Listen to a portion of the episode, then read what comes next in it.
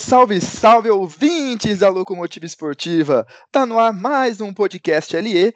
Tá aqui mais uma vez com Fábio Toledo. E Fábio, terminou o NBB, Fábio. Pois é, né? A gente espera esse tempo todo para chegar nas finais. Aí acaba, fica aquela né, sensação de, tá faltando alguma coisa né, na nossa vida. Ah, tá, tá faltando, tá faltando. Deu, deu Flamengo. Lembra que a gente naquele nosso episódio com o Pedro Sacardo, do Laranja Pulsante, uhum. a gente apostou, a gente apostou no Flamengo e só você no Franca, hein? Deu, deu, ganhamos. Sim, é. Fiz aquele, né? Pra deixar você contra a parede, né? Aí você escolheu o Flamengo. Mas foi um, uma série legal, né? Perto do, do, do restante do, do campeonato dos playoffs do NBB foi bem legal. Eu acho que foi mais um jogo 5 legal porque os primeiros quatro seguiu aquela tônica, né? De quem ganhou, dominou, né? É, e quem jogava em casa dominou também, né? Também, também isso. É, porque mas... a, única, a única vez que o visitante venceu foi justamente o Flamengo no jogo 5. Sim, e, e, já partindo né, para essa análise de, de, das finais, é, foi um jogo. Foram. Acho que. Lógico que durante o jogo as diferenças ficaram grandes, assim, exceto, acredito que na, naquela partida em que o Flamengo abriu 17 pontos e o Franca empatou, virou em 5 minutos, né, do, do, segundo quarto. Mas se você for ver, acho que o, o pré-jogo era mais emocionante do que na hora do jogo em si mesmo, porque ficava aquela expectativa, né, de como que a equipe vai reagir depois do jogo que, do jogo anterior, como que o Franca vai reagir depois de sair, depois de perder é, fora de casa, como é que ele vai reagir no, no Pedrocão. Aí reagiu bem. Aí teve, acredito que foi o jogo 3, né, que abriu 17 pontos. Ou foi o, o 2? Acho que foi o 3, vou, vou confirmar aqui. Confirmar que entrar no site da liga, mas eu acho que foi o entrei no site da NBA, mas eu adoro essa correção automática. É... Eu acho que você não vai não. achar, não. No site da NBA não vai ter isso, não. Será que não? Pode ser o Didi, né? Quem sabe? Pode ser, quem sabe. Semana que vem o draft aí, vamos ver. Bom, é. Foi jogo 3, é isso? Foi, foi o jogo 3. Foi o jogo 3. Sim, é... aí teve essa expectativa aí do 2 pro 3, né? Teve essa abertura. É... do... pro quarto jogo, né? Que teve é, também a expectativa que seria já o. Caso o Franca vencesse, seria campeão né, no Maracanãzinho no jogo 4. Mas aí o Flamengo conseguiu se recuperar também. É, então eu acredito que o pré-jogo foi assim. A expectativa pro, pro jogo foi acho que mais emocionante do que dentro do jogo em si, porque teve essas diferenças aí de, de placar. Sim, e uma coisa que eu achei muito legal foi que o Flamengo abriu foi 17 pontos né, no, no jogo 3. Uhum. E no jogo 5 ele abriu 14. Foi uma situação bem parecida, na, na verdade. E ficou, eu, pelo menos, assistindo assistindo ao jogo, eu, infelizmente, nem eu nem você a gente conseguiu ir para Franca, né? É. É, ah, não, não dava, né, dessa vez, mas o Flamengo abriu 14 pontos, né, diferente de 3 pontos a menos só do que o jogo 3, e eu fiquei tipo, putz, só falta o Franca dessa vez conseguir virar de novo, mas pelo jeito, pelo jeito não, né? Foi o que aconteceu. O Flamengo conseguiu se segurar. É, na verdade, ele perdeu só os dois últimos períodos. Ele venceu o segundo quarto ainda e só perdeu os dois últimos períodos e ainda conseguiu vencer aí por uma diferença de nove pontos. O, o Franca chegou, né, no jogo 5, chegou a deixar a diferença em três, se não me engano, três pontos, né? Isso, dois pontos, faltando três minutos. Ah, você vê que eu já vi né? Quê? Tava vivíssimo. Tava jogo, vivíssimo. No jogo 5, vivíssimo. Tava. E, mas mesmo assim o Flamengo segurou, e aí sim tivemos uma partida emocionante, né? Porque foi igual você falou, mesmo no jogo 3, o, o Frank empatou a, a, o jogo, desfez a diferença de 17 pontos em, em menos de um período, e logo em seguida já abriu vantagem e ficou assim até o final, né? É, mas e, se você for ver esse quinto jogo, né? O Flamengo dominou, ele ficou à frente do placar a maior parte do jogo. É, só no, no, primeiro período que, que o, o, Franca ficou na frente ali, é, pouco, logo no começo do jogo mesmo, né? Teve essa redução, né, do, do Franca até mesmo para dois pontos, né, de diferença, mas ele não conseguiu passar o Flamengo, né? Acho que isso fala muito também da, da, da, da experiência e da tática de jogo, né, do Flamengo, né, de, de trabalhar o, o seu, o seu jogo, pelo menos nesse nessa série, né, trabalhou bastante no, em atletas que têm alguma experiência já em finais, é o Marquinhos, o Olivinha, é, outros atletas que já vêm com certa qualidade já, né, no, no NBB, que é o caso do Balbi.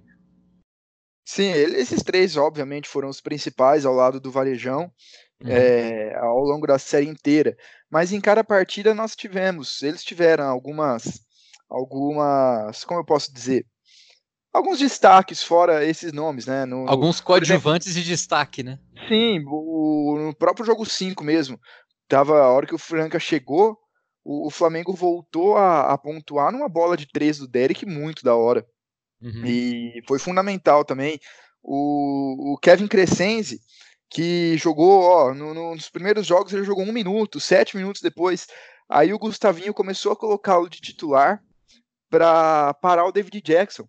Né? Uhum. Você pode ver no último jogo, por exemplo, ele já jogou mais de 15 minutos, né? justamente aí com, com foco nesse trabalho defensivo, é, focando bastante em anular o jogo do, dos principais nomes do Franca, mais até do que na parte ofensiva. Porque quando você tem um elenco tão numeroso, sabe, com tanta tamanha qualidade igual o Flamengo tinha, você pode se dar o luxo de focar alguns atletas como o Crescenzi, por exemplo, no trabalho defensivo, porque lá na frente você sabe que o Marquinhos vai, vai dar conta do recado, mesmo que tenha marcação especial nele. Você sabe que o, que o pick and roll lá do, do Varejão com o, com o Balbi vai funcionar, apesar dos ajustes, da tentativa dos ajustes do Elinho. Pode não funcionar 100%, mas vai funcionar 70%, 75% vai funcionar e já vai ser mais do que suficiente. Até porque você pode revezar justamente esse protagonismo é, entre todos eles. Você lembra quando acabou a primeira fase, Fábio? quando acabou a fase de classificação do NBB, que a gente fez aquele vídeo falando de quais seriam nossas premiações e tal. Vídeo? E é. a gente, a gente brincou de apostar. No podcast. O que eu falei? Vídeo. Eu falei vídeo. Nossa, faz tempo que a gente não faz vídeo. Faz muito tempo que a gente faz no, no podcast, quando acabou a primeira fase, que depois das premiações oficiais, né, que a gente antecipou quais seriam nossos votos, a gente brincou de quem seria o MVP da final. Você lembra quem que você falou? Não, não lembro. Ele falou David Jackson e eu falei Marquinhos. Sem querer a gente apostou nessa final já e os dois erraram, né? a, gente, a gente acertou quem ia estar na final, né? Mas não quem é. ganhou o MVP quem, das finais. Quem levou foi o Olivinha, né? Ele teve a maior média de. Oh, meu Deus! O termo, Fábio. Eficiência? Eficiência, eficiência. Nossa. não, eu acabei de ler eficiência. Ainda um... bem que eu tenho bola de cristal aqui para saber o que você queria, né? Porque podia ser pontos, rebotes, lance livre. Não, deu um branco, deu um branco aqui, pelo amor de Deus. Olivinha, né? O Mr. duplo duplo do NBB, levou mais uma vez aí o, o prêmio de MVP. Foi, acho que talvez tenha sido mais regular da temporada, né? Da série, na verdade. Sim, ele foi importante principalmente na, na, nas vitórias do Flamengo. Né? O jogo 1 ele fez 23 pontos, né? Pegou 8 rebotes. No jogo 3, né? No jogo 3, né? Não, 4.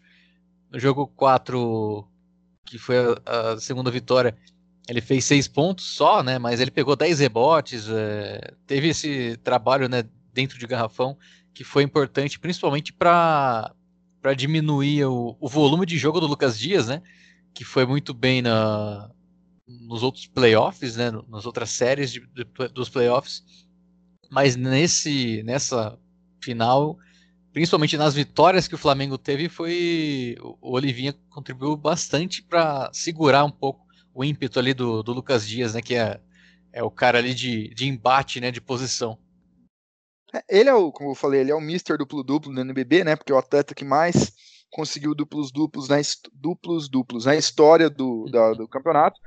E ele quase conseguiu um duplo duplo de média. Ele pegou, ele fez 13 pontos, pegou 9 rebotes na série inteira, né, de média e teve 18.8 de eficiência, foi a maior eficiência aí e realmente, cara, o, o, Olivinha, não tem como não gostar do Olivinha. É. Olivinha, é, é, sabe, muita gente fala ah, que não, não, daria certo internacionalmente, na seleção não é o caso, até concordo, sabe? Mas aqui dentro, o cara ainda manda bem demais. É, ele, inclusive, foi MVP do último título do, do Flamengo, em 2015-16, no NBB 8, contra o Bauru. Foi ele o MVP, dadas as finais, então ele já é bi-MVP das finais. E, cara, você tor torça para qualquer time nesse NBB, mas e a raça e a entrega do Olivinha é muito legal. E a vibração é muito... dele, né? Não, é sensacional, é sensacional. E o Olivinha também é um cara muito, muito gente boa, assim, muito do bem. Todas as vezes que a gente, que a gente conversou, que eu entrevistei e tal, sempre tencioso, sabe? É, é, cara tranquilo. Apesar de, de, vibrar, de gritar na quadra, é um cara tranquilão. É, não tem como não gostar do Olivinha. Eu, eu sou fã. Eu sou é, fã eu, do Olivinha. Eu sou fã também porque é um cara que eu acho que ele vive o jogo, né? Acho que ele isso, isso traz muito, né, para o torcedor isso, né? Tanto é que acredito que foi na Fox Sports, né, que o narrador é, chamou ele de o Deus da raça rubro-negra e virou o, o, apelido dele mesmo, né, no, no Flamengo. Até mesmo o, o cara que anunciava né, a entrada dos atletas em quadra, ele anunciava já o Olivinha como Deus da raça, né? Um nome que pegou pro, pro atleta. Mas quem mandou bem demais também, e tá mandando já há algum tempo, é o Gustavinho, né? Ele, depois de tudo que ele fez no Paulistano, ele chegou no Flamengo, e a gente já falou várias vezes aqui de como o time tava com dificuldade de se encontrar no começo do ano, né? É, o estilo de jogo mais acelerado ali, com, com, com as características principalmente do Balbi, que é um pouco mais, mais cadenciador, né? Veio mais, meio com essa raiz do basquete argentino. E com o tempo o time engrenou, né? Principalmente ali a partir do meio de novembro, mais ou menos, o time realmente é, é foi para cima e, e, e, deu certo, né? Encaixou de vez. Apesar de ter perdido a, a Liga das Américas ou a Sul-Americana, não lembro agora, me fugiu, acho que foi a Sul-Americana, né? É, a Sul-Americana. Apesar de não ter conseguido a Sul-Americana, mas pô, bateu o Franca duas vezes lá no Pedrocão, né? Gustavinho é. mais uma vez aí sendo carrasco de Franca. É, e durante a temporada acho que ele entendeu um pouco melhor sobre como é, adaptar né, o estilo de jogo dele, né, que ele pensa de jogo, que ele foi campeão com o Paulistano já no Flamengo, né? É, utilizar um pouco mais a qualidade dos jogadores que ele tem aí, né? Algo diferente do que ele tinha no, no, no Paulistano. O, jogo do, do, do, varejão, né? Dentro, dentro do, do garrafão, esse pick and roll com o Balbi. Acho que isso ajudou bastante, né? E, e, mesclando isso, né, com o que ele trouxe do Paulistano, né? A troca, né? O jogo acelerado é, em alguns momentos, né? É, isso vindo também junto com o Derek e o Jonathan, Nesbitt, que, que foram campeões junto com ele. E acho que isso deu liga, né, no decorrer do campeonato e ajudou bastante para o Flamengo terminar bem, né? O, a primeira fase, né? A temporada regular e seguir firme no, nos playoffs, né? Não, e ainda por cima, o eu tinha, eu fiz um registro lá mais ou menos pelo final do primeiro turno. Eu salvei algumas estatísticas para produzir uma matéria, um conteúdo especial para vocês. É, eu salvei algumas estatísticas, né, o ranking de, algumas, de alguns fundamentos hum. ao final do primeiro turno. E eu comparei, eu achei é, ontem, antes de ontem, e eu fui comparar é impressionante como os jogadores do Flamengo subiram nessa classificação assim dos maiores pontuadores, dos maiores garçons, dos maiores reboteiros, quase todos eles subiram, né? Ultrapassaram outros, o que só mostra a evolução que eles tiveram, né? Isso, você falando, eles subiram nos playoffs ou você tirou essa imagem aí durante a fase classificatória ainda? Não, já durante a fase de classificação e também nos playoffs, né? Uhum. É, eles é, ficou visível, né, esse crescimento. É, eu lembro de um podcast que a gente fez é, sobre o Flamengo no primeiro turno, né, falando bastante sobre a questão dele é, não se dar bem em confrontos diretos, né, contra aquelas equipes que estavam na parte de cima da tabela. É, e isso, é, essa melhora da equipe, né, esse melhor entendimento também se refletiu, né, num, numa melhora do Flamengo também contra equipes é, mais fortes, né? Foi no caso da, da, das finais contra o Franca que ele precisou ganhar é, no, no, Pedrocão, né? Uma coisa que só o Botafogo tinha feito. E foi justamente o Botafogo também que mais deu trabalho para o Flamengo aí nessas, nesses playoffs inteiros, né? Porque o Franca, apesar de ter vencido duas partidas, é aquele negócio que a gente falou no começo. Quando o Franca ganhou, o Franca dominou. Quando o Flamengo ganhou, o Flamengo dominou, com exceção do último jogo, né? Uhum. É, tem que dar né, esse é, crédito enorme aí pro Botafogo, né? Que fez é, jogos de igual para igual com o Flamengo, mesmo quando perdeu, né? A série terminou 3 a 1 mas o Botafogo foi de, fez de igual para igual aí a série contra o Flamengo. No primeiro jogo ficou dois pontos, né, de, de, de empatar. Acho que teve, teve até bola para empatar, mas não, não, conseguiu, acabou perdendo. Depois conseguiu ganhar do Flamengo, né, no jogo 2, no jogo 3. É, mérito total, né, do Botafogo que é, pega essa terceira posição, né, de final aí do, do, do NBB nos playoffs é, com muito, muitas honras, né? Mas, Fábio, às vezes eu falo, eu falo brincando, às vezes, que tem que acabar um torcedor. o torcedor precisa acabar. Eu falo, eu falo, obviamente, brincando isso. Sério? Você tá brincando? Não, é, cara, depende. Depende do meu estado de humor. Às vezes eu tô sério. Mas depois do, do Flamengo vencer tal, do Franca perder, ah, principalmente, principalmente nas redes sociais, no, nos grupos, no Facebook e tal. Cara, o que tinha de torcedor francano reclamando do time, da diretoria, do Elinho, é, é. falando que o título da Liga Sul-Americana mascarou os defeitos, umas coisas assim. Cara, nessas horas eu solto essa frase que tem que acabar o torcedor. O que, que, dá para falar de um negócio desse? É, o torcedor francano é passional demais, né? a gente sabe disso, né? Quando, ainda mais com esse time forte, né, que terminou na liderança do, do, NBB na fase classificatória, é, acho que é, eles não estão muito errados também de falar que mascarou, né? Acho que não só o título da Liga, Sul, da Liga das Américas, da Liga Sul-Americana mascarou, como as duas varridas nos playoffs, né? Mas a gente já tinha falado, né, que contra o Flamengo seria uma coisa mais diferente. É, é jogo de igual para igual, né? Não, foi, não, não, seria igual foi as varridas aí para Mogi das Cruzes, para Bauru. Era, seria uma coisa, um nível maior de, de exigência. E o Franca correspondeu bem até, levou até o, o quinto jogo, né? É, se tratando das expectativas, a não ser o torcedor francano, acredito que muita gente ficou satisfeita né, com esse desempenho do Franca. Não, eu acho assim. Tudo bem. É um porre você perder duas vezes para o Flamengo no Pedrocão em final. Tá? e ainda perdeu a Liga das Américas também no, no Pedrocão. No Pedrocão também. É, o, ou seja, isso, isso é o mais dolorido, eu acho. Ou seja, depois do Natal, o Franca meio que falhou nas decisões. Antes do é. Natal, venceu a Liga Sul-Americana e o Paulista. Sem e, grandes. E não, e, e, não foram no Pedrocão essas decisões, né? Não foram no Pedrocão. Não foram no Pedrocão. Realmente, falta um título para o seu torcedor, assim, dentro de casa? Até pode faltar.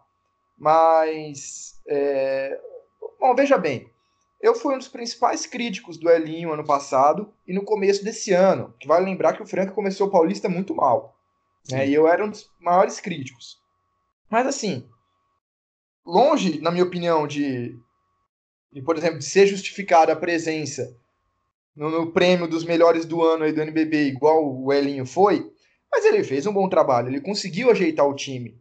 Deu, a diretoria deu tempo para ele, ele conseguiu encaixar ali o estilo de jogo, focando principalmente em David Jackson e Lucas Dias, né? O, o Cipollini também ia muito bem no, no começo, depois o Richarmer foi voltando, o Cipollini perdeu um pouquinho de espaço. Uhum. Mas, poxa, era um time que, que para ter uma ideia da força também, de como foi bem, bem dosado o elenco, tinha três atletas do Franca que poderiam muito bem concorrer ao prêmio de melhor sexto homem. Inclusive, dois deles estão na disputa final, que é o Alexei e o Didi, e o André Góes poderia ter entrado nessa lista. Certo? Sim. Então, eu, eu, não vejo como um trabalho ruim, assim.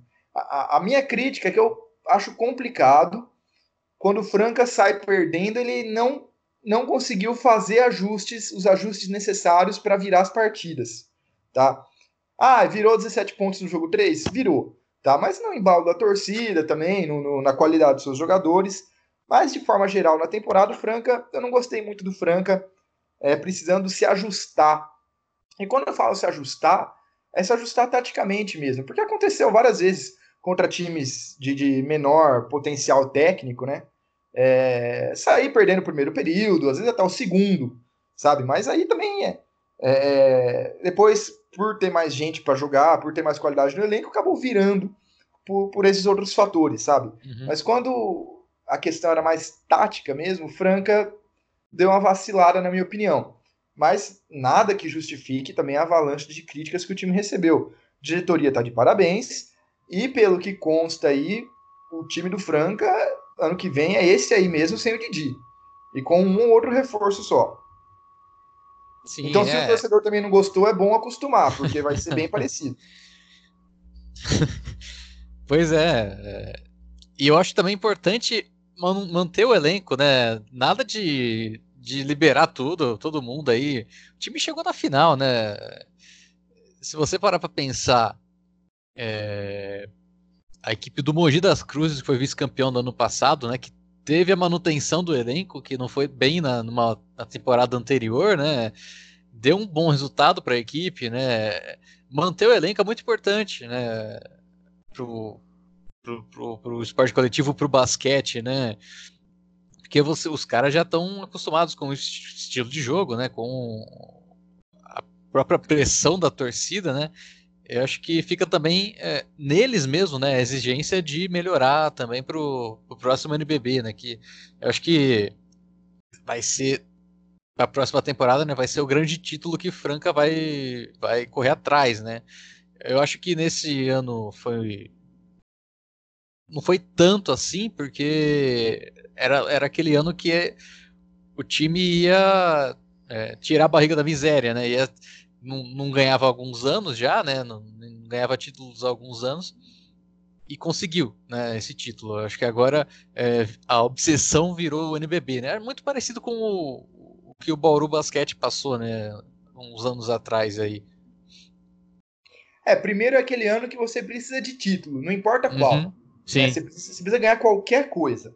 E o Franca ganhou. agora é. vamos ver se. E, e, vamos ver se vai levar o NBB. E tem também aquele aquela estatística, né, da série Estatísticas Manipuladas ah. para provar qualquer ponto, que eu sempre falei aqui. Eu falei, cara, eu falei antes do NBB começar. Você deu spoiler já. Não, só ganha o NBB quem participa pelo menos da terceira final. Quem não tinha participado de três finais ainda não vai ganhar. Não é assim, a história mostra isso, por enquanto. Alívio cômico, tá, gente? Mas na verdade é uma coincidência que realmente aconteceu.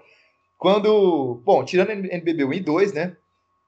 Que obviamente não tinha espaço para três finais, mas Flamengo e Brasília chegaram a mais de três finais cada um. O Bauru, quando chegou, quando ganhou, foi na terceira final. O Paulistano foi na terceira final também. O Franca chegou na segunda final. A partir do ano que vem, olha o Franca aí na disputa. Então você já coloca o Franca entre os candidatos aí ao título. Já, opa, opa. Franca, Brasília, Flamengo e Bauru. e Paulistano. Mas esse é outro Brasília, hein? Então, é que na verdade o Brasil tem dois e um, né? Mas é, eu, até, eu até falei isso no. Eu fiz a classificação histórica, né? Que eu somei a classificação de todos, todos os NBBs e tal. Tá no nosso site, nas redes sociais.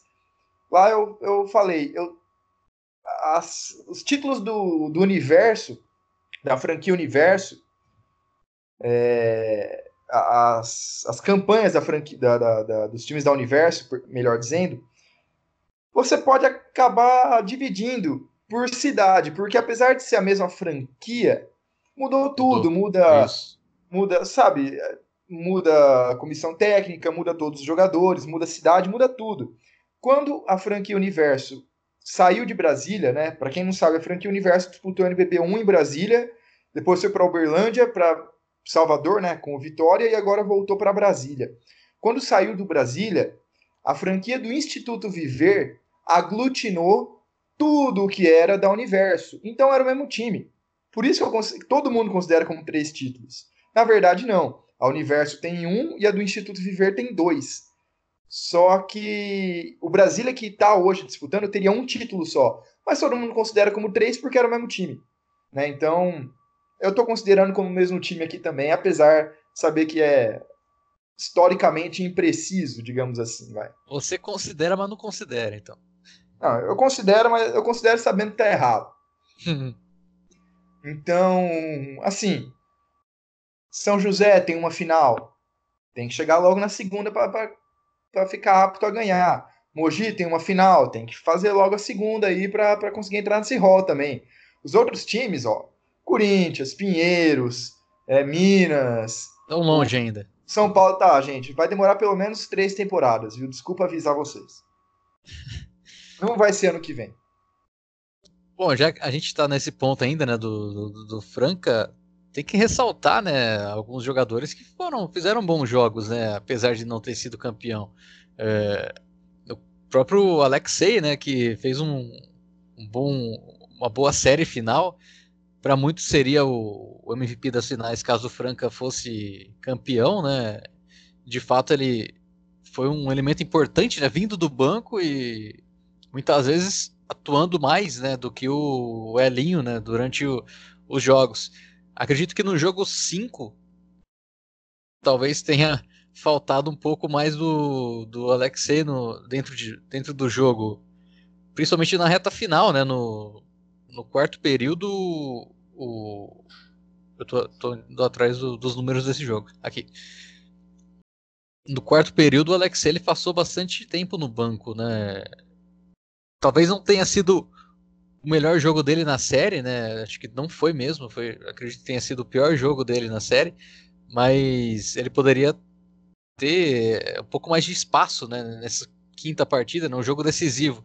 É, ele ficou 19, ele, 19 minutos em quadra, né?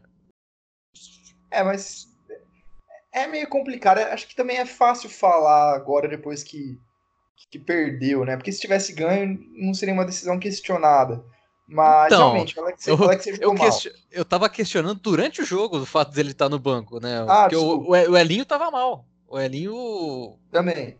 Atuando mais tempo em quadra, tava jogando mal, ele zerou a partida, né? É, zerou a partida como. ele zerou a pontuação, né? É, arremessou. O Flamengo, em certas ocasiões, abriu espaço para Elinho chutar, né? Marcava todo mundo, deixava Elinho chutar porque ele ia errar. Então ficou uma coisa é, visada né, para o Flamengo deixar o Elinho chutar. É, então acredito que se o Alexei tivesse um pouco mais de tempo né, durante a partida, teria feito um pouco mais de uma diferença maior, aí, principalmente no, no quarto período, em que ele, ele jogou foi um minuto. Ele jogou um minuto no, no quarto período. Então faltou mais aí.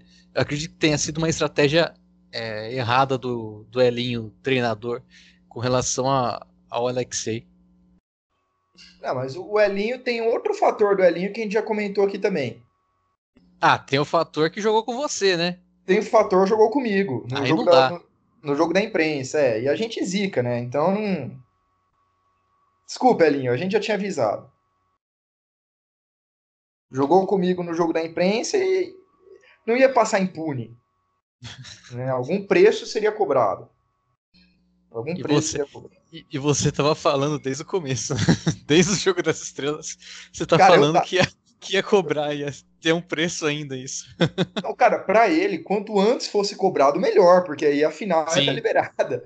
Mas foi bem até a final, ué, meu querido. E aí? É, aí não rapaz. tem o que fazer. Aí não tem o que fazer. Ô, Fábio, vamos tem mais alguma coisa do NBB para falar ou a gente pode virar a chavinha um pouco para Liga Ouro? Não, não, não. Parabéns Flamengo, viu? Ex-campeão. Depois de duas temporadas fora, né? Voltar já numa, na final de novo e mostrar que tem força mesmo, né? De, de, de campeão, né? Para dominar é, o NBB. É o grande nome, né? O grande é, clube, grande equipe do, do NBB na história. Tem nem, tem nem como falar que não. E ao que tudo indica, no que vem é ainda mais favorito, hein? Mas a gente já fala disso daqui a pouquinho. Vai, o... vamos falar mais daqui a pouquinho. Quê? Daqui a pouquinho você diz não nesse podcast. Nesse podcast, sobre mercado. Ixi, rapaz. Opa. Mercadão. Tem, tem, tem, coisa legal vindo aí. Bom, falar um pouquinho da Liga Ouro, passar por cima só rapidinho também, dar os parabéns para a Unifacisa, que foi campeã no jogo 5, mesmo jogando em São Paulo, no Morumbi, é, e subiu na bola, né? No final das contas, conseguiu o que eles tanto queriam. É, para quem não não está familiarizado com o projeto da Unifacisa, recomendo ouvir os dois podcasts do Pingado, que é o podcast de basquete nacional do Café Belgrado, que eles fizeram lá em Campina Grande, falaram com a galera lá da Unifacisa, foi bem legal.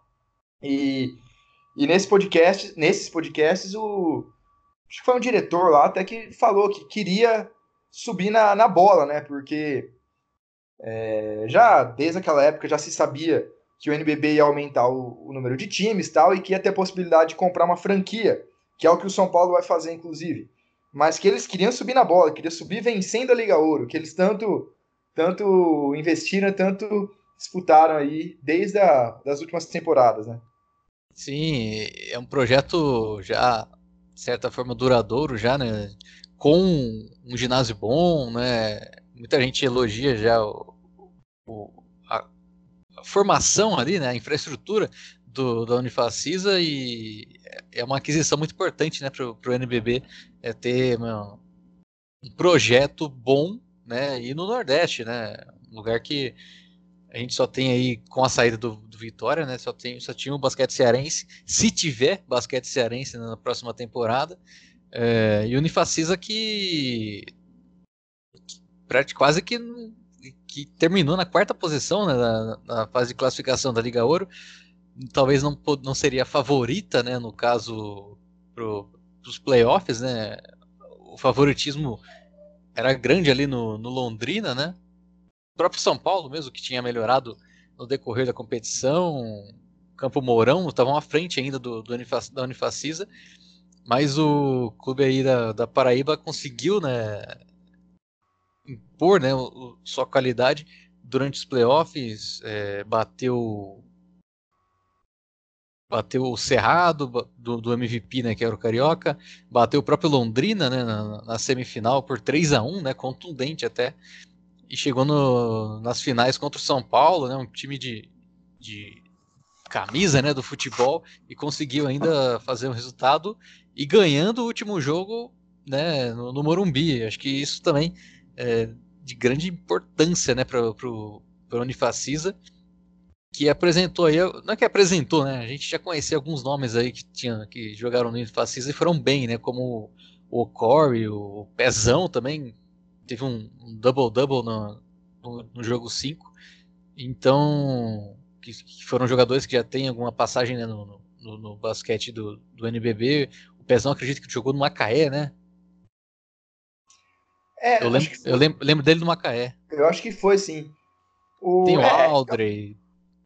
O Aldrey também, é verdade. É que a Unifacisa, ela contratou alguns estrangeiros aí na, na para começar a temporada.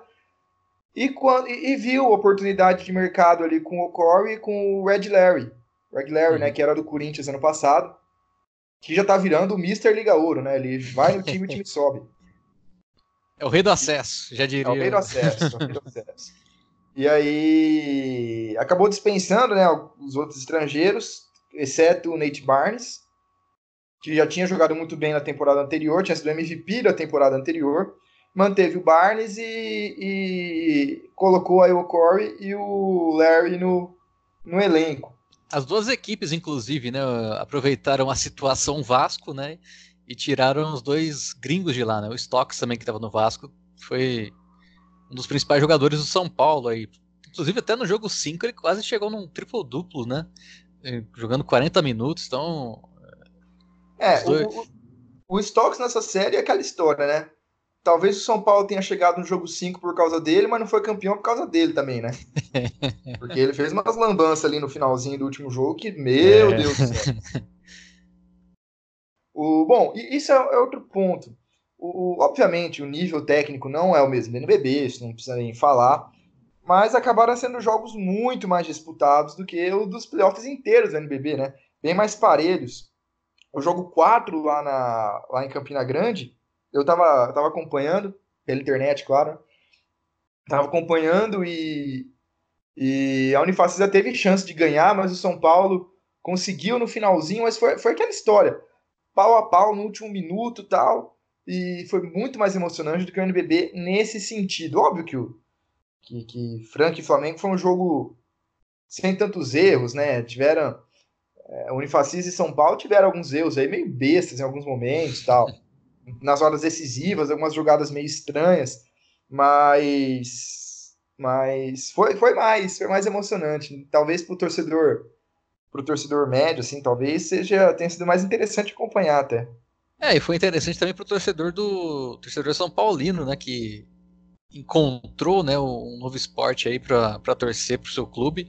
É, lotou, né, o, o, ginásio no Morumbi, principalmente no jogo 5, eu só vi o jogo 5 nessa, nessa série, mas estava bem legal de se ver o torcedor do São Paulo abraçando a equipe, né, e foi num dia que teve é, manifestação contra o, o, time de futebol do São Paulo. Foi, foi interessante que a torcida estava apoiando ali no, no basquete. Cara, é, é até muito comum você ver nas redes sociais do São Paulo, quando eles anunciavam os resultados dos jogos do basquete, todo mundo falava, ah, mas pelo menos no basquete, não sei o quê, coloca esses caras para jogar no Morumbi, no, no campo, tal, não sei o quê. Igual tá vendo agora com a, com a Cristiane, na Copa do Mundo Feminina de futebol. Né? Para quem não sabe, a Cristiane é atacante do São Paulo. E todo mundo pedindo para colocar ela no lugar do Pato e do Pablo. Tá precisando também. É, e já que você falou da Cristiane, né? Você assemelha muito, né? A fisionomia com o Diego Souza. Então, o São Paulino, acho que lembra um pouco disso também, né? Nossa, mano. Cristiane e Diego Souza. Sim, cara, é, guardadas as suas devidas proporções é, de gênero, mas enfim. Cara, eu vou precisar comparar isso daqui a pouco. Dó acabar de gravar, mas eu acho que não. eu acho que não. Segue Surtou. o baile. Surtou, menino Fábio aí. Bom, mas enfim. Com isso, a Unifacisa, com o título a Unifacisa, ela conseguiu a vaga no próximo NBB. Mas o Flamengo, o Flamengo, o São Flamengo? Paulo, vai, o São Paulo não vai ficar atrás e tá quase tudo certo aí para ele adquirir a franquia, provavelmente do Instituto Viver, né, que era do, do Brasília, bicampeão que a gente falou agora há pouco, é, para disputar a próxima edição. E aqui eu vou até fazer um pedir licença para o Fábio para Fábio para fazer um monólogozinho aqui sobre o aumento de times. Com toda rapidinho. licença. A, a explicação aqui rapidinha. NBB teve 14 times na última temporada. É, 14 times? Isso. 14, 14 times na última temporada. É, mas a Confederação Brasileira de Basquete, né, CBB, que vem se reestruturando após a saída do Carlos Nunes e a entrada do Gui Peixoto na presidência, já criou na, na última temporada o Campeonato Brasileiro de Basquete Masculino, que é homônimo do que existia antes do NBB ser criado. Só que é, foi uma edição feita mais ou menos como teste, perdão, que foi, mais uma edição feita como teste. E quando foi criado esse campeonato, houve uma certa polêmica, justamente pelo nome, né, por chamar Campeonato Brasileiro, não especificar se seria uma segunda divisão, uma terceira divisão, ou um, um, uma tentativa de, de combater o NBB, não ficou claro isso na época. E houveram várias reuniões da Liga Nacional, que comanda o NBB, com a Confederação Nacional, que é a CBB, né, que, que é vinculada ao Ministério do Esporte, que estava criando esse Campeonato Brasileiro. Ficou decidido que haveria o Campeonato Brasileiro esse ano como forma de teste, e a partir do ano que vem ele seria a divisão de acesso para o NBB, certo? Que o NBB ia continuar existindo, e a divisão de acesso seria não seria mais a Liga Ouro, seria o Campeonato Brasileiro. Porém, porém, é, principalmente nas federações em que não existem clubes que participam do NBB e da Liga Ouro, você pega aí federação de vários de vários estados do norte, a federação, sabe? É, no geral, gente, de todos os estados que não participam das competições da liga, Gaúcho. Há uma grande resistência ao NBB e à liga, que é chamada de elitista, que não liga para o basquete brasileiro, não sei o quê, quando na verdade essas federações não sabem cuidar nem da própria base, não sabem, não tem o mínimo, a menor decência na administração, tá? Então, é, essas federações, várias, em várias oportunidades, já apoiaram, por exemplo, a quebra da chancela da, da, da CBB para o NBB, é, apoiaram quando foi criado o Campeonato Brasileiro que ele fosse a divisão de elite, o principal torneio. E diante disso, o que a Liga Nacional tinha em mãos? Ela tinha um torneio com 14 equipes e uma Liga Ouro com 8, certo? Então, imagina só, se apenas a. Ah, e um NBB com dois rebaixados, com o Joinville e Vasco rebaixados. Então pensa assim: a Unifacisa subiu para o NBB. Diante disso, teríamos equipes como equipes tradicionais, como Rio Claro, equipes, o Vasco, o Joinville, o São Paulo, que está voltando agora para o basquete, todos times de nome que iriam parar nas mãos da CBB da, disso para a CBB conseguir mais alguns times, como por exemplo um Araraquara, um retorno do Palmeiras para o basquete, que está sendo muito, muito cogitado isso lá no, no Palestra Itália. Conseguir alguns times desse nível e falar, bom, agora o campeonato brasileiro principal é o nosso, é dois palitos. Sabe, é somar dois mais dois, é juntar o Tico e o Teco. Isso é fácil de acontecer. Então, expandindo o número de times, a Liga Nacional vai continuar, ter, vai continuar sob a sua asa. Um São Paulo, um Vasco que não vai ser rebaixado, um Joinville que não vai ser rebaixado, fez convite para o Rio Claro, que é um time muito tradicional, e isso daí somado a Franca, Flamengo, Corinthians, Bauru, Mogi, é, dos times do, dos clubes de São Paulo, né, Pinheiros e Paulistano, Minas, dá uma força diferente para a liga, né, para bater de frente em, com alguma é, futura rusga com a CBB que possa acontecer. Né? É... Então é por isso que está sendo ampliado o número de times para dar mais consistência pro, pro, pro NBB enquanto instituição mesmo, os clubes filiados, sabe? Olha os clubes que nós temos, porque é, se, se a CBB for montar um, quiser parear com o NBB com os times que tem agora, uma Liga Sorocabana, São José dos Pinhais, um Cravinhos, não vai ter a mesma força, obviamente, não vai mesmo tanto de patrocinador, de público. Então é um movimento nesse sentido da Liga Nacional para continuar aí com um número interessante de times aí filiados e disputando seus torneios, né? Não dependendo das federações e da CBB para disputar seus torneios. E é isso que vai acontecer, por isso que a Unifacista subiu pelo, pela bola. O São Paulo ganhou o convite, vai, vai subir comprando uma franquia. Talvez o, o Rio Claro, a, a possibilidade também de Cravinhos, acho que Ponta Grossa, que ganhou o Campeonato Brasileiro da CBB, subir também. Então, a tendência é que tem aí 19 a 20 times, certo?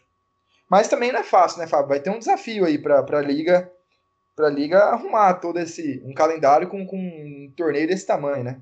Sim, é um mecanismo de defesa, né, para que a Liga tem, né, para se proteger mesmo, né, de, de qualquer coisa que a CBB possa trazer de, de complicações né, para a Liga Nacional e, e, realmente vai ser um desafio né, para a Liga é, organizar né, o, o, torneio com 19 ou sabe, sei lá, 20 equipes talvez no, na próxima temporada. Eu vejo que vai ser um desafio também para os clubes, né? Fazer 19 viagens, é, algumas tendo que viajar para outros, outros estados, né? Viagens longas, principalmente ali de, de, equipes do sul, equipes do nordeste. E é um desafio complicado também, né? E, e um, dos, um dos patrocinadores que era, da liga, que era a Bianca, que ajudava né, nisso, nessa logística, também está saindo, né? Então é, um, é um, uma bucha aí que que as equipes e a própria liga tem que, tem que pensar também no meio dessa, dessa reorganização. E até mesmo a questão da caixa, né? Que dá o nome do campeonato. Uhum. Né, que pode. O contrato pode não durar muito tempo aí, por conta das políticas, da, da, dos contingenciamentos dos cortes aí de, de, Principalmente do Paulo Guedes, né? Não vamos entrar nessa parte política, mas é o que veio acontecendo. Aconteceu, por exemplo, com o Brasília, né, que é patrocinado pela, que era patrocinado pela Caixa também, que teve algumas dificuldades nesse sentido. Que rompe, e que rompeu, rompeu, rompeu no meio da temporada, inclusive. É, as próprias transmissões deram problema por causa Sim. disso, certo? Mas a, o principal é, por exemplo, ano que vem, a gente, ano que vem não, temporada que vem, bom, a gente já começa a temporada com um Mundial aí batendo na porta. Né? Eu acho que não vai afetar o NBB. O NBB está marcado para começar ali, acho que na segunda semana de outubro, é a expectativa. Mas vale lembrar que as competições internacionais, a Liga Sul-Americana e a e, a Liga das Américas, que Liga não vai chamar Liga das Américas, não sei se é a Liga dos Campeões, a Mary League, não sei ainda oficialmente qual o nome. É, vai, vai ter outro formato, né? Vai ser um pouquinho maior, então vai ser complicado, porque veja bem, com o NBB com 14 times, ele tem 26 rodadas na primeira fase. O NBB com 20 times, ele tem 38. Então são 12 rodadas a mais. Isso, pô, dá o quê? Um mês e meio? Isso espremendo os jogos. Um mês e meio, dois meses a mais. Como é que vai ser feito?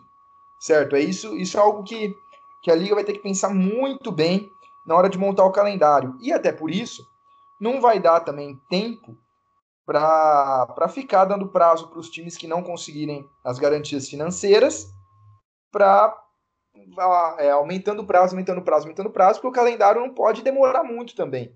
É, apesar de, de, de, ser interessante a liga, é, até em virtude do cenário aí, ser interessante a liga ter mais times, mas há, como há a possibilidade de licenciamento, de você ficar uma temporada ou duas sem participar, que foi o caso do Caxias do Macaé, e do Campo Mourão. Ah, o Campo Mourão tá, tá querendo disputar também. É a próxima edição. Que eles se, se eles se licenciaram por falta de verba tal. E estão querendo voltar. Então tem a possibilidade de voltar. Então eles não deixariam de ser filiados à Liga. A Liga não pode, então, dar muito prazo, né, para para eles para eles conseguirem as garantias financeiras, tem que conseguir já para já montar esse calendário aí e começar a preparação certinha. Caso contrário, vai ficar meio embolado bem bolado. Sim. É, vai reduzir bastante, né? Aquele é, gap ali de entre jogos ali. É, geralmente as equipes é, no máximo ali faziam dois a três jogos por semana, é, uma vez ou duas vezes no mês. Aí com isso, eu acredito que vai ser mesmo mesmo tempo, né, de, de, de, disputa né, da, do NBB, então vai ser um negócio mais apertado ali, principalmente é, no, no, no, primeiro turno, né? Tem que, que tem ainda, se tiver, né, vai ter o Super 8 ainda, né? Não, e fora que a gente vai ter oito times em competição internacional, né? A gente vai ter Franca, Flamengo, Sim. Pinheiros, não, Pinheiros, uns, Franca, Flamengo. Quais são os outros dois da Liga das Américas? Botafogo Ixi. e Botafogo e Mogi na Liga Mogi, dos Américas. Né? Acho que é Botafogo e Mogi na Liga Mogi, dos Américas. Isso. Se Mogi, se Mogi disputar. Né? Não, vai disputar sim, vai disputar. A dúvida é no Cearense na Liga Sul-Americana. E Pinheiros Paulistano, Bauru e Basquete Cearense. Pinheiros, Basquete Cearense, Corinthians e Bauru na Liga Sul-Americana. Certo? Fica aí a dúvida do basquete cearense. Isso. Se não conseguir disputar, a vaga provavelmente vai para o paulistano. Mas independente disso, são oito equipes na com, com competições internacionais, né? Aquele esquema de vai, viaja, faz três jogos, volta, geralmente são viagens longas e tal. Realmente vai ser um desafio logístico aí para a liga, mas espero que dê tudo certo é... e, e, que o NBB consiga ter uma boa edição, porque realmente é legal quando tem bastante time, né? Apesar de, do nível técnico, a gente nessa temporada com 14 a gente já ter visto uma diferença da parte de cima para a parte de baixo, mas é legal com bastante time, né? Fora que, ao que consta, São Paulo e Unifacisa estão chegando para brigar, né? É, é legal que tem bastante jogo, tem mais jogos do que, né, do que tem com, com 14 equipes, não tenha dúvida, né? Matematicamente não tenha dúvida. Então, por isso já, já é muito importante. É, você falou aí do, do, do São Paulo e Unifacisa, né? Que vem aí para brigar por playoffs, né? É, acho que essa é a ideia. Que, que sejam, né? Que mantenha também um número de, de times para playoff também, né? Porque já com 14 já tá complicado, né? Você vai até o, o 12 colocado com 14 equipes. Ou você cai ou você vai pro playoff, né? É. Mas, ó. É, caso, com 20, acho que vai ter um, uma parte ali que tomara que não. que fica ali, né? Que não vá para playoff e nem seja rebaixado. Você vê que não tem rebaixamento, né? Então. É, ah, então, a gente não sabe exatamente como é que vai ser, né? Se eles vão cair para o Campeonato Brasileiro, se não vão. Isso ainda está um pouco obscuro. Mas. Enfim. Já, já pegando o gancho aí que a gente falou do São Paulo da Unifacisa que podem chegar brigando, Fábio, o mercado aí tá que tá, hein? Ah, Mercadão, após o, principalmente após a, a, a final, né, do, do, do, NBB já começa a pegar fogo ali, né? Você tem é, Corinthians, Botafogo bastante movimentado, né? É, próprio Flamengo já tem algumas, é, alguns nomes surgindo e, e, a tendência é crescer, né? Nesse mês aí de, de junho, que é entre junho e julho é quando se define, né? os elencos da maioria das equipes, né? principalmente em São Paulo, né? Que tem uma, uma um campeonato estadual, né, para se disputar e tá bem próximo já. É, de confirmado até agora, a gente tem o Fagiano no Bauru, Lucas Fagiano no Bauru, e os três reforços do Corinthians, né? O Wesley Castro, que veio do Minas, pivô, o Arthur Pecos do Mogi e o Felipe Vezaro de Joinville. Mas tem bastante coisa ainda, cara, que, que já tá saindo aí. Vamos falar primeiro das nossas, né? Das, das negociações que a gente divulgou, certo? Vamos aí. Além do Fagiano, que a gente divulgou, o Pinheiros está forte em cima do Douglas Nunes. Seria um belo reforço para o Pinheiros, que deve manter a base. A Betinho já renovou. Eles devem manter a base com Bennett, Dawkins, Toledo. E o, e o Douglas Nunes seria uma bela adição, porque o Carbonari vai sair. O Carbonari provavelmente vai sair. É... O Bauru tá quase certo, quase tudo certo com o Kevin Crescenzi, falta anunciar só alarmador do Flamengo. E o Sadi, que era armador de São José, para sua tristeza, Fábio, o Sadizete. Ele tem proposta de São José, mas tal que tudo indica, o destino dele é Mogi ou Minas. Mas tem proposta para renovação de São José que não está descartada ainda. Você vai virar casaca, Fábio? Para onde for, eu vou torcer. É, Lógico. É, não, é, não tem uns Lebronzete da vida, então. Tem o Sadizete. E, o, e, e, tem também boatos do, do Minas disputar o Campeonato Paulista, né? Tem, tem esse boato com o time de São João, né? Sim. É... Que seria muito importante para a equipe do, do Minas, né? Seria. Porque estadual lá é complicado demais. O, é, então, o Minas ele percebeu isso na última temporada e por isso ele fez uma, os jogos na Argentina, os amistosos na Argentina. Enfrentou ali São Lourenço, Boca Juniors e tal. Boca Juniors, mas amistoso não é jogo, né, Fábio? Amistoso não é campeonato, né? Então é. Foi um pouco complicado. O Minas estreou na Sul-Americana, é, logo junto com o NBB também, e teve dificuldade no começo. Quando estava se acertando, o Leandrinho chegou e bagunçou tudo. Mas. mas não seria algo inédito. Resumindo o... a história. ah, mas foi o que aconteceu. Anos atrás, a gente já falou disso em outros podcasts. Anos atrás, o Sim. basquete cearense fez uma parceria com o time de Lins e disputou o Paulista também. Você lembra disso? Sim, é. Inclusive, essa questão de, de logística aí, né, que pode rolar aí no, no NBB, se o basquete cearense voltasse, né, a jogar em Lins aí, ajudaria as coisas para eles. Ajudaria, com certeza ajudaria. Muito, muita viagem a ser feita de ônibus. É, então. O... Bom, mas então, vamos voltar aqui. É... O grande, a grande bomba até agora, apesar das contratações do Minas e o Fagiano ser um armador zaço no Bauru Basquete, a grande bomba, por bomba. enquanto, tá aí pelo Flamengo, né? O, Enéas Lima, né, o garrafão rubro-negro, soltou no Twitter esses dias aí que o Graham tá quase tudo certo no Flamengo, hein? Olha que reforço, hein? Graham Já tem pouco, Flamengo. né? Já e? tem pouco no Flamengo? Já tem Não, pouco jogador no Flamengo? Imagina ele. O time do Flamengo vai ser o mesmo, com exceção do Crescenzi, talvez Nesbit e Davi. Mas a base vai manter. O Derek, Jonathan e Marquinhos já tinha contrato. Olivinha, Balbi e Mineiro vão renovar. E a dúvida tá aí. O Crescenzi vai sair. A dúvida tá entre Nesbit e Davi. E... Então vai manter a base. E, cara, se chegar o Graham, olha. Pesado, hein? É. É aquela Exato. coisa, né? A rotação vai funcionar bastante. Rotação vai funcionar bastante. E, e, e, é muito bom também por causa do, do Marquinhos, né? Que já tem uma idade avançada já. E o Graham é um cara que no, no, no Brasil ele jogava 30 minutos de média, né? Então Sim. tem bastante é, qualidade física também para suportar aí, caso é, tenha que poupar o Marquinhos em algum momento também. E, na ala que não falta também, né? Tem o Jonathan Luz também. Tem, tem o Derek, né? Tem bastante gente. O... Bom, vamos continuar aqui. Passando. Gente, a gente tá passando rapidão. Se vocês, quiserem, se vocês quiserem ver mais detalhadamente, tem no nosso Mercadão. Tá, tudo isso daí tá lá. Tá? Tem ainda a descrição de todos os times, explicadinho o que tá acontecendo e tal. Mas enfim, vamos lá. É... Vamos falar as contratações que o Lucas Rocha falou no Twitter. Lucas Rocha, repórter de Bauru, ele falou várias. É, vamos lá. JP Batista, quase certo no Corinthians. Caio Pacheco, armador que era da base do Palmeiras e estava na Argentina. Bom armador também, novo, no Bauru. É...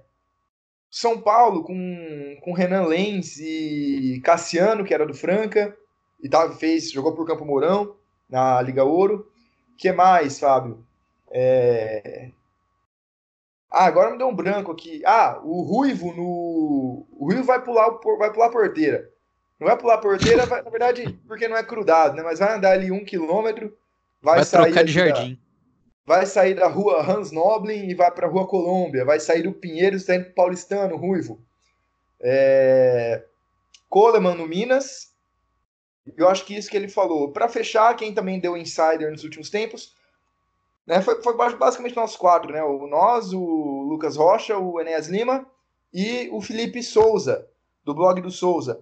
Botafogo vai renovar com quase todo mundo e vai trazer o Gemerson por enquanto, né? É a principal contratação é o Gemerson. É um bom nome também pro, pro Botafogo, hein?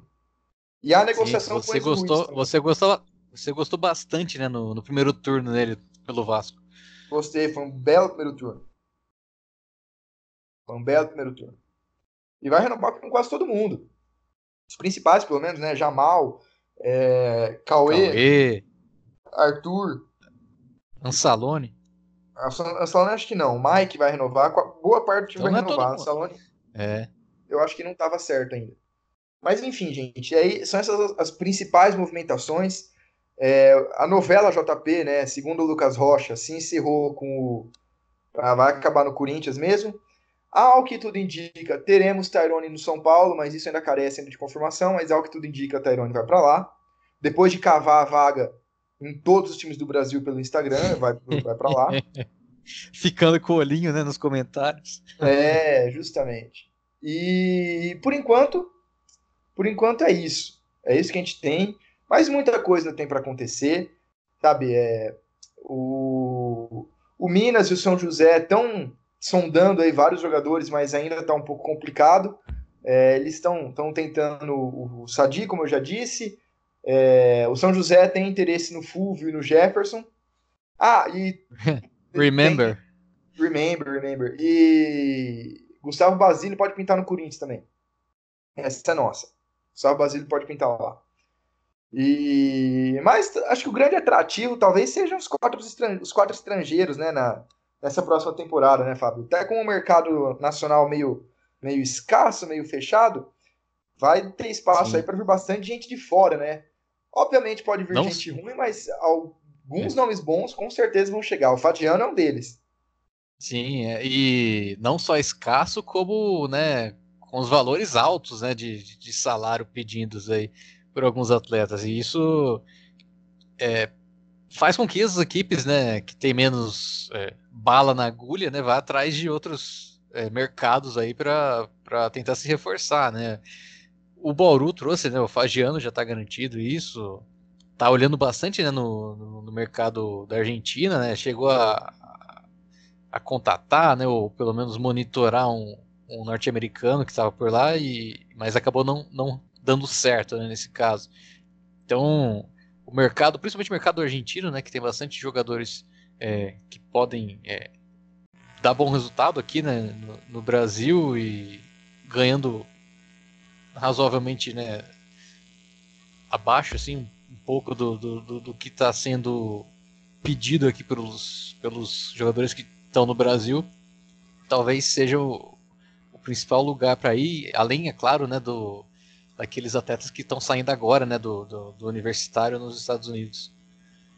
É, boa parte, acho que os mais baratos, mais em conta até são esses recém-saídos aí dos Estados Unidos, né, da NCAA, uhum. mas também são os que Nas mais... diversas tem... divisões, né, de lá. É, então, mas são os que mais têm que ter atenção da comissão técnica, porque são as maiores incógnitas, uhum. né? Porque nunca foram testados profissionalmente.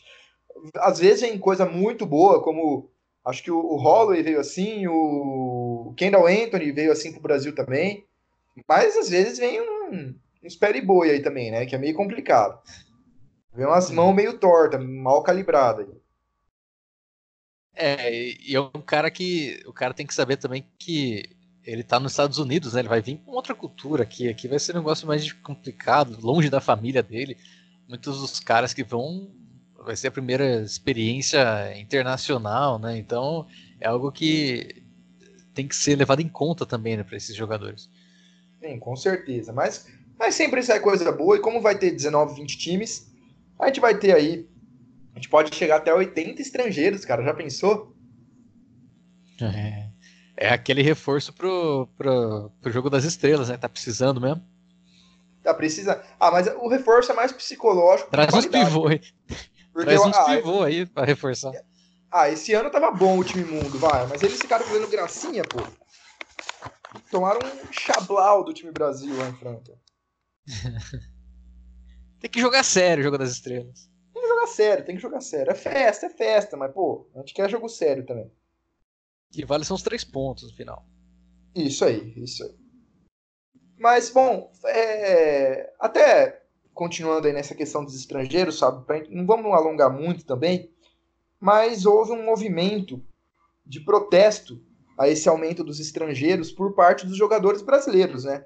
É, a Associação dos Atletas Profissionais de Basquete no Brasil, a APB, até soltou nota, um monte de jogador aí é, retuitou, compartilhou, e é, boa parte dos jogadores de ponta no Brasil, né? Marquinhos, Betinho, Jaú, não lembro se o Redsheimer fez, mas enfim, vários dos principais jogadores também compartilharam dessa opinião. É, em suma, a, a APB falava que ia retirar o espaço do jogador brasileiro. O que, que você acha, Fábio? Você acha que foi precipitada essa decisão? Qual é a sua, a sua opinião? Além do reforço para o jogo das estrelas, o que, que implica esses quatro estrangeiros aí?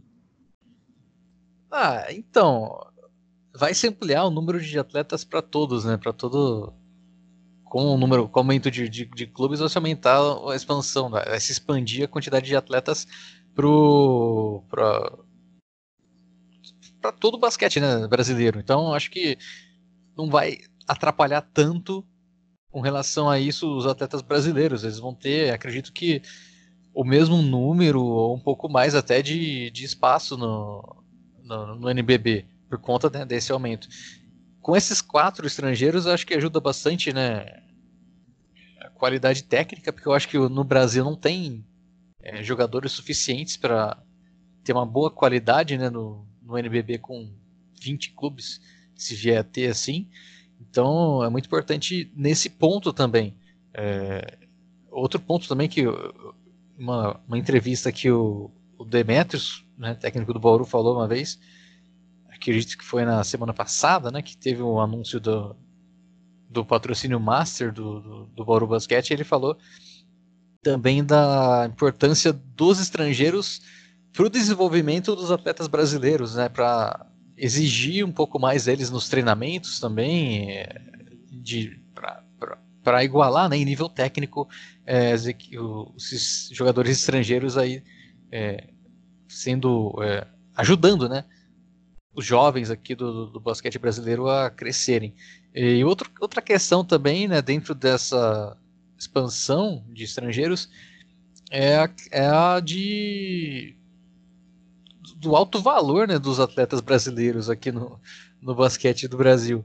É, jogadores estão é, aumentando muito né, a, a, balança a balança comercial aí dos atletas está tá alta é, é, os agentes né porque geralmente é o agente que conversa com o clube né os agentes estão pedindo bastante está é, inflacionado né em suma é, essa relação aí do dos salários dos atletas que estão pedindo é, aqui no Brasil. Então, eu acho que é, é tudo isso, né, somados, e tudo isso somado, é, acaba sem, sendo um, uma parte bastante positiva, vejo eu, para pelo menos para ser como um teste, né, para a próxima temporada.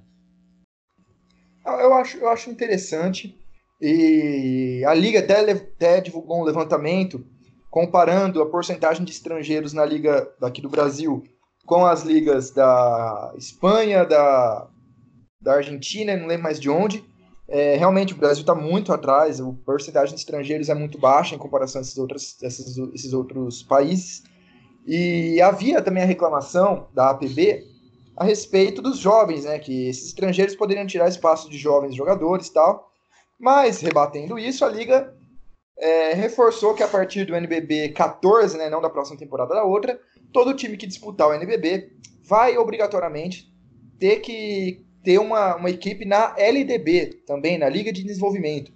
E ela não será mais sub-19, será sub-20.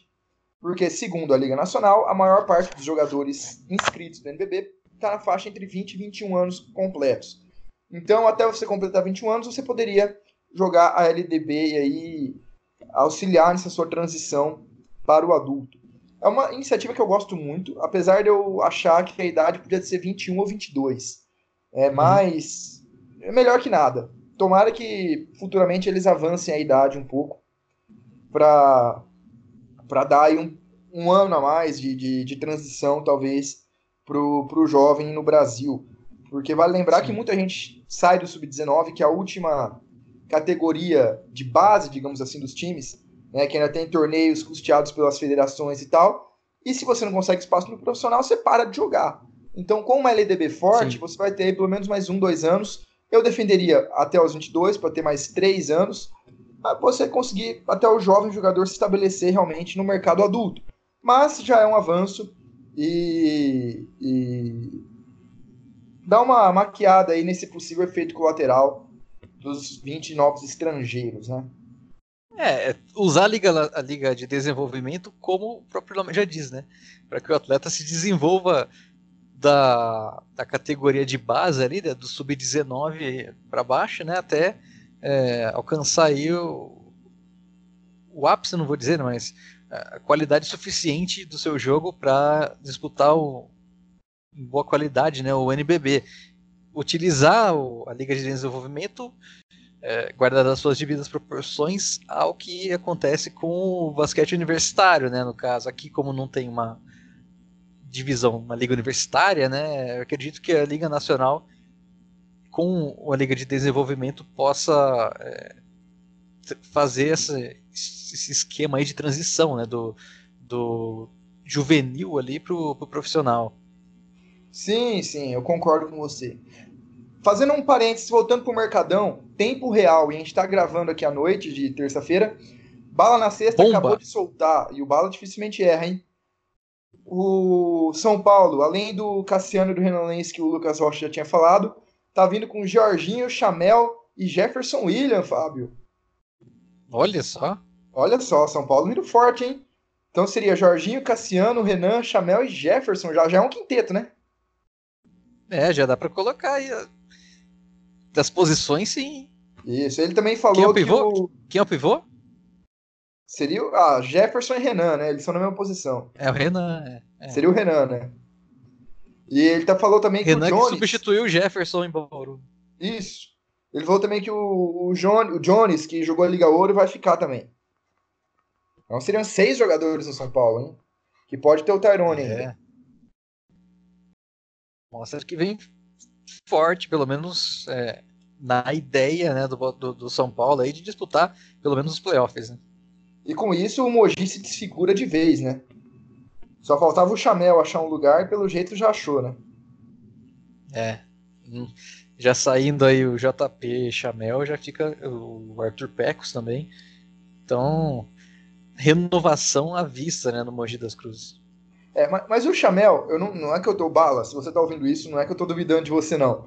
Mas o Chamel, em um, em um time de. que tem, que tem um clube de futebol, o Chamel jogando um desses times que não seja o Corinthians, eu só acredito quando ele estrear. Uhum. Mesmo se o São Paulo anunciar oficialmente, eu só acredito quando o Chamel estrear. Quando for no Morumbi, ver o Chamel jogando. Porque eu, eu sempre achei que um dia ele fosse pro Corinthians ainda.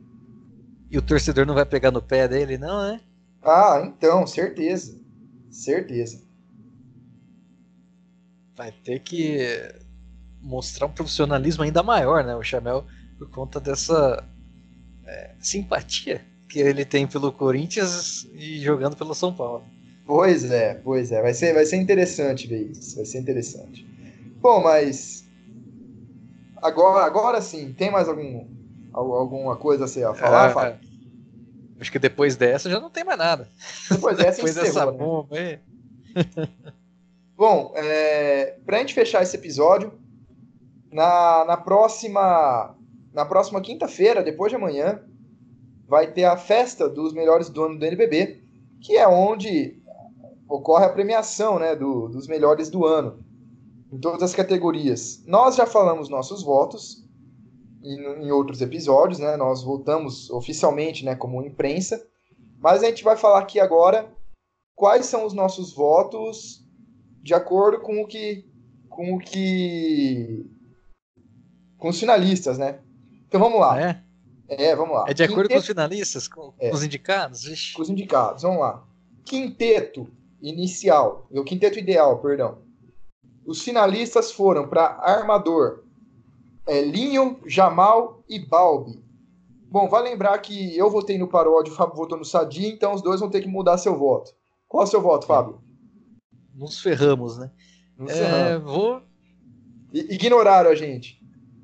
E tem que pensar que é é fase classificatória, não, não conta playoff, né?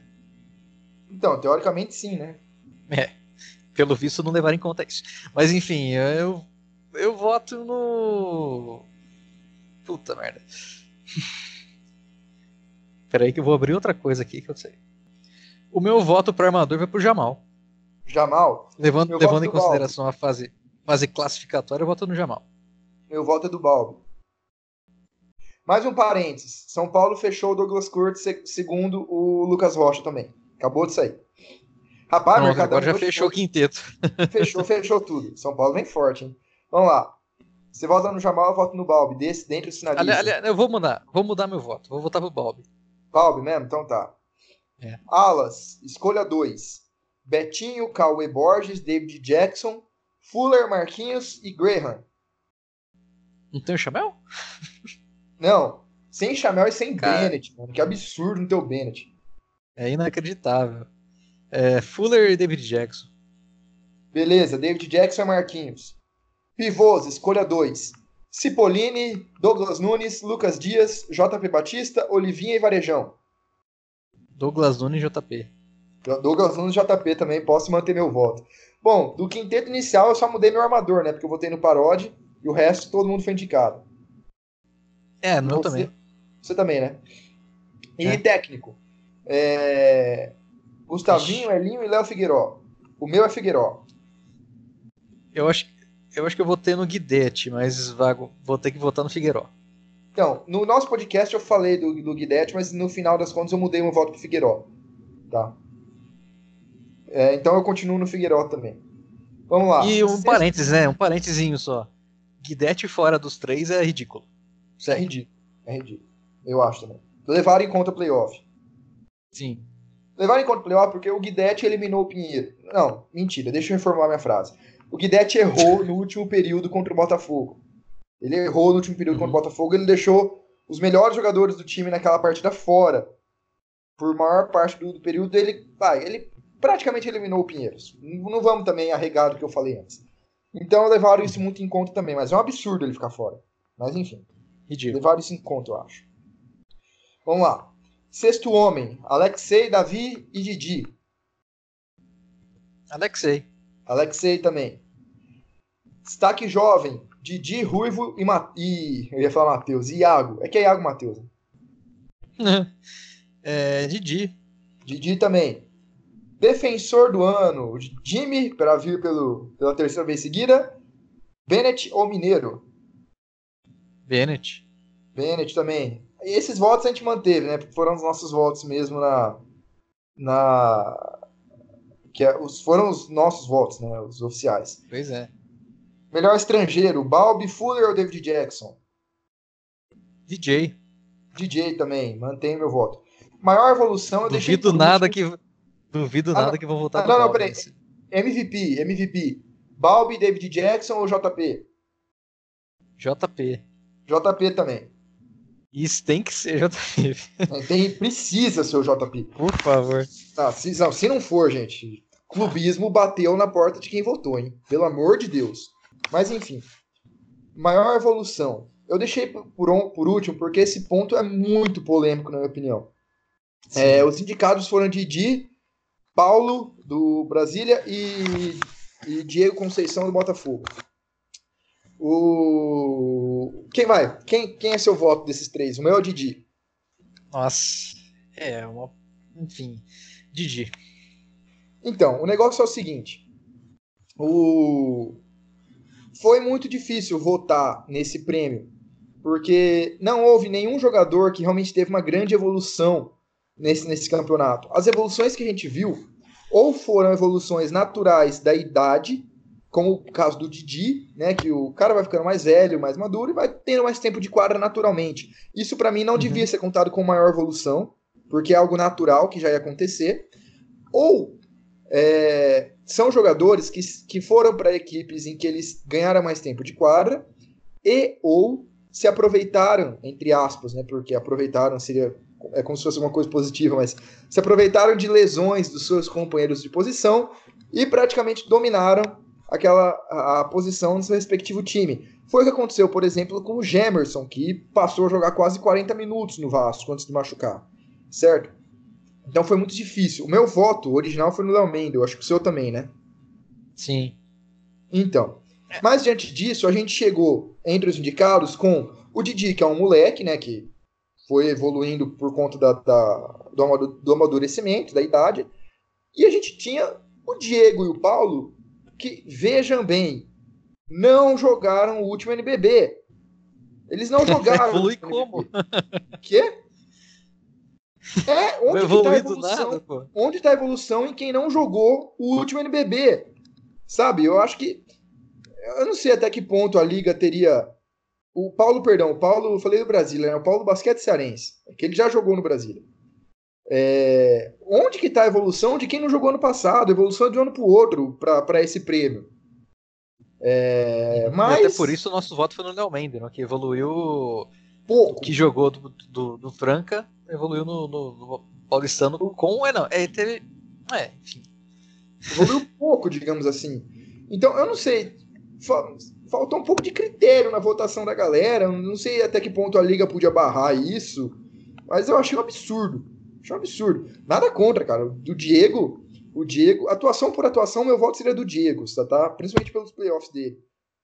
Mas é, é um absurdo, cara. Se for ver bem, não pode isso. Os caras não jogaram ano passado. Como vai ter uma evolução? Não tem, não tem explicação isso. Então. Alô? Alô, tá aí ainda? Alô, Fábio? O Quê? Tá ouvindo? Fábio, tá ouvindo? Alô, Fábio? Pronto, voltou aqui. Tá. Então não tem uma explicação. Diante disso, pelo fato do Didi ter sido o único dos três que jogou ano passado, eu voto no Didi. É bem por isso mesmo. É por exclusão, né? É, muito é... por exclusão. Eu, eu lembro que eu tinha comentado do meu voto do Léo Mendel, primeiro porque não tinha opções né, suficiente, e porque ele voltou a ser um, um jogador é, decisivo para a equipe dele, né, depois de ter ido é, mal no, no, no, Franca, principalmente com a chegada do Leandrinho, né, que mais, um, mais uma situação em que ele complicou né, para o time. E no Paulistano ele voltou a jogar bem e e foi um dos jogadores com maior índice de eficiência né, do, da, da primeira fase. Agora, com relação a esses jogadores aí, realmente verdade, é, é, tão complicado de você falar porque eu nem cheguei a levar em consideração esses caras né, para a evolução. Então, é, quem levou eles em consideração também está de brincadeira, né? Como diria, ah. como diria nosso querido craque Neto, né? Ah, não pode, não pode, não pode. Mas enfim, são esses os votos. A gente não ficou se alongando muito aqui, porque a gente vai falar mais disso depois da, da premiação, né? Com os, já com os vencedores. É, não sei se vai rolar presença da locomotiva na festa, está em estudo ainda. Mas pelo menos a gente vai fazer. Por motivos, por motivos de horário, né? Por motivos de horário, cara. Vai ser às seis e meia, eu trabalho até às sete. Vamos ver como é que vai ser feito isso aí. É, mas vamos, vamos ver, vou tentar, vamos tentar aí. E. E é isso, cara. E a gente, depois, depois da festa, na quinta ou na sexta, a gente vai gravar mais um aí, falando dos premiados, da, das atualizações do mercado e esse tipo de coisa assim, a gente vai ter mais um episódio, mais uma atualização desse, desse, desses segmentos do NBB extra quadra. Mais algum último recado, Fábio? Já deu aí um belo tempo de gravação? É, acredito que já fomos. É, estouramos o limite aqui. A gente não tem, né? Mas tudo bem. a gente cria um limite aqui que. tem algum último recado aí, então? Acho que é importante ficar ligado né, no Mercadão, que a partir de agora vai ser a, a principal fonte de emoções para os torcedores do basquete brasileiro. Até chegar a Copa do Mundo. Até chegar a Copa do Mundo. Eu tenho um outro ponto. É... Saindo do basquete. Para quem não sabe, a gente sempre curtiu muito também, além de basquete e vôlei, o futebol de seleções. Pensando nisso, a gente criou um outro podcast chamado Copeiro Futebol Clube ou Copeiro FC. Vocês vão encontrar como Copeiro FC que a gente vai, que a gente trata do futebol de seleções, principalmente nas Copas do Mundo masculino e feminina. A gente já tem o nosso primeiro episódio, que é sobre a Copa do Mundo Feminina. Vai sair um logo mais sobre as eliminatórias da Copa Masculina, que já começaram, com grandes clássicos como Camboja e Paquistão. E. É Copa do Mundo. É Copa do Mundo. E assim, a gente achou que não, não caberia fazer aqui também, que desde que a gente reestruturou o nosso podcast, a gente focou no NBB. E ficaria muito esquisito um podcast sobre NBB e futebol de seleções, né? Não casaria muito. Mas vocês procurem lá, a gente tem um perfil no Twitter para ele também, chama Copeiro FC, mas no YouTube ainda é o mesmo, na locomotiva e tal. Então, mas no Spotify e no seu agregador de podcast, tá como Copeiro FC. Procura se você gosta de futebol internacional, manda para os amigos que curtem futebol e não gostam de basquete, não acompanham a gente aqui. E, e manda eles acompanharem basquete também, porque é legal. Mas é isso, feito o jabá do nosso outro podcast aí, nosso projeto paralelo, nosso projeto filho da locomotiva. Filho da locomotiva. Isso aí, acompanha lá, gente, tá muito da hora também. Bom, é isso. Siga nossas redes sociais, nosso Twitter, nosso Instagram e nosso Facebook também. Se inscreva no YouTube se você estiver ouvindo isso aqui pelo YouTube, dá o joinha. E é isso, Fábio. Até daqui dois dias. Até daqui dois dias ou três. Falou. Ah, falou, galera. Até mais. Aquele abraço.